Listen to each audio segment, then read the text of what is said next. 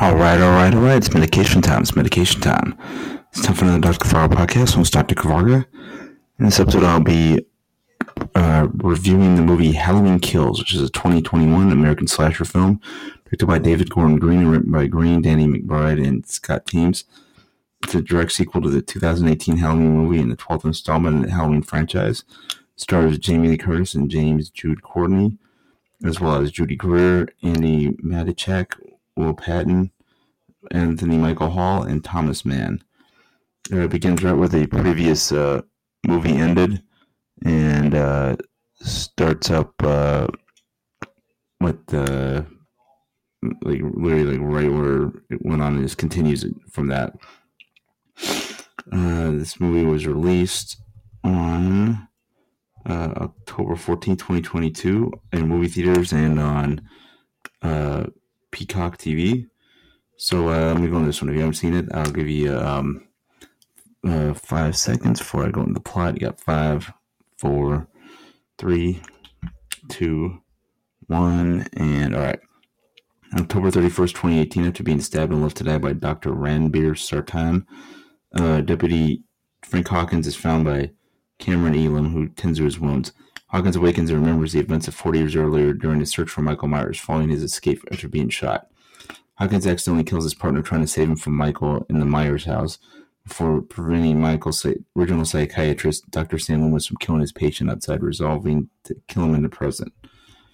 Tommy Doyle is at a local bar celebrating the 40th anniversary of Michael's arrest, imprisonment, and commemorate the memory of the victims, along with fellow survivors Marion Chambers, Lindsay Wallace, and Cameron's father, Lonnie Elam, who briefly encountered Michael in 1978 before toasting Laurie Strode.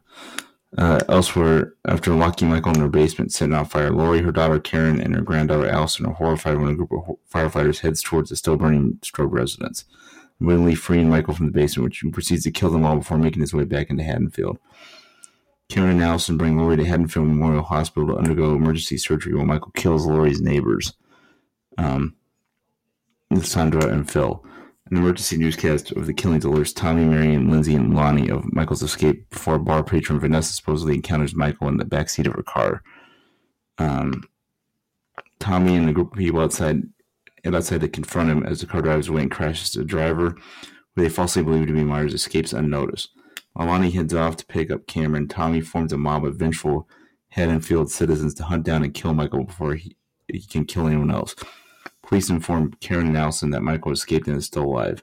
Karen decides to withhold all that information from Laurie to allow her to recover while Allison reconciles with Cameron and joins him along his father and others to hunt down Michael and avenge her own father's death. Um, uh, Laurie and Hawkins now share in a hospital room, both awake and reminisce about their former relationship. Lindsay, Marion, Vanessa, and her husband Marcus are ambushed by Michael while warning others to stay inside. All of them are killed except for Lindsay, who barely escapes and manages to hide from uh, Michael in the woods by a river. Um, while Tommy makes uh, Lindsay to the hospital, Lonnie, Cameron, and Allison map out the path Michael is taking based on where his victims are located. They deduce he is heading towards his childhood home.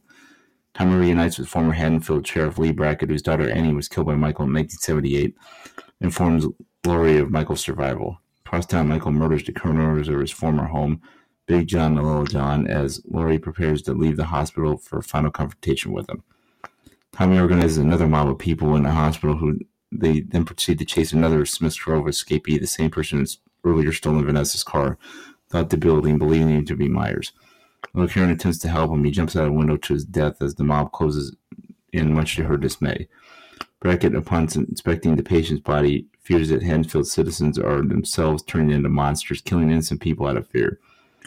Laurie re-injures herself in the chaos and urges Karen to work with Tommy, who apologizes for his actions to hunt down Michael together.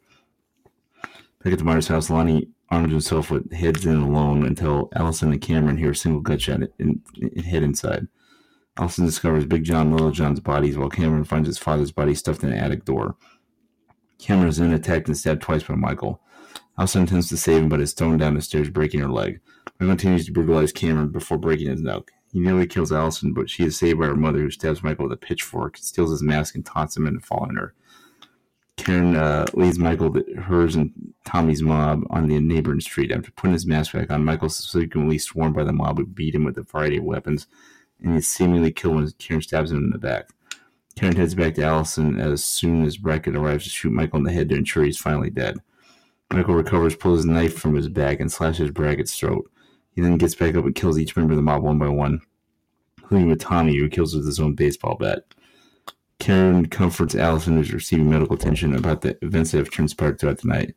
Having been earlier been told a story about Michael endlessly staring at his sister's bedroom window, she then visualizes the young Michael upstairs in the house and heads back inside. Michael appears behind Karen and proceeds to stab her to death. Laurie stares at her hospital room window while Michael, standing above Karen's body, stares at the same window he had many times as a child. Okay, this is really awesome. This might be the greatest movie, the greatest movie ever. It, it, it topped Unhinged. It's like a reverse horror movie, okay? So basically instead of Michael hunting everyone down, instead it was them hunting him down for like almost the entire movie, and he's still like dominating him. It was like John Wick, like one dude against like everybody all on his own. When no, when he still like took them down, even though they're all armed and everything fantastic stuff. Two thumbs way up. I'm gonna be watching this bunch this month. I think it might be the greatest movie ever. Two thumbs way, way, way up. Peace out, peeps. Have a good one, Dr. Farrar podcast. Being here four six times per week per usual. And I uh, hope everybody's having a good week. Peace and love.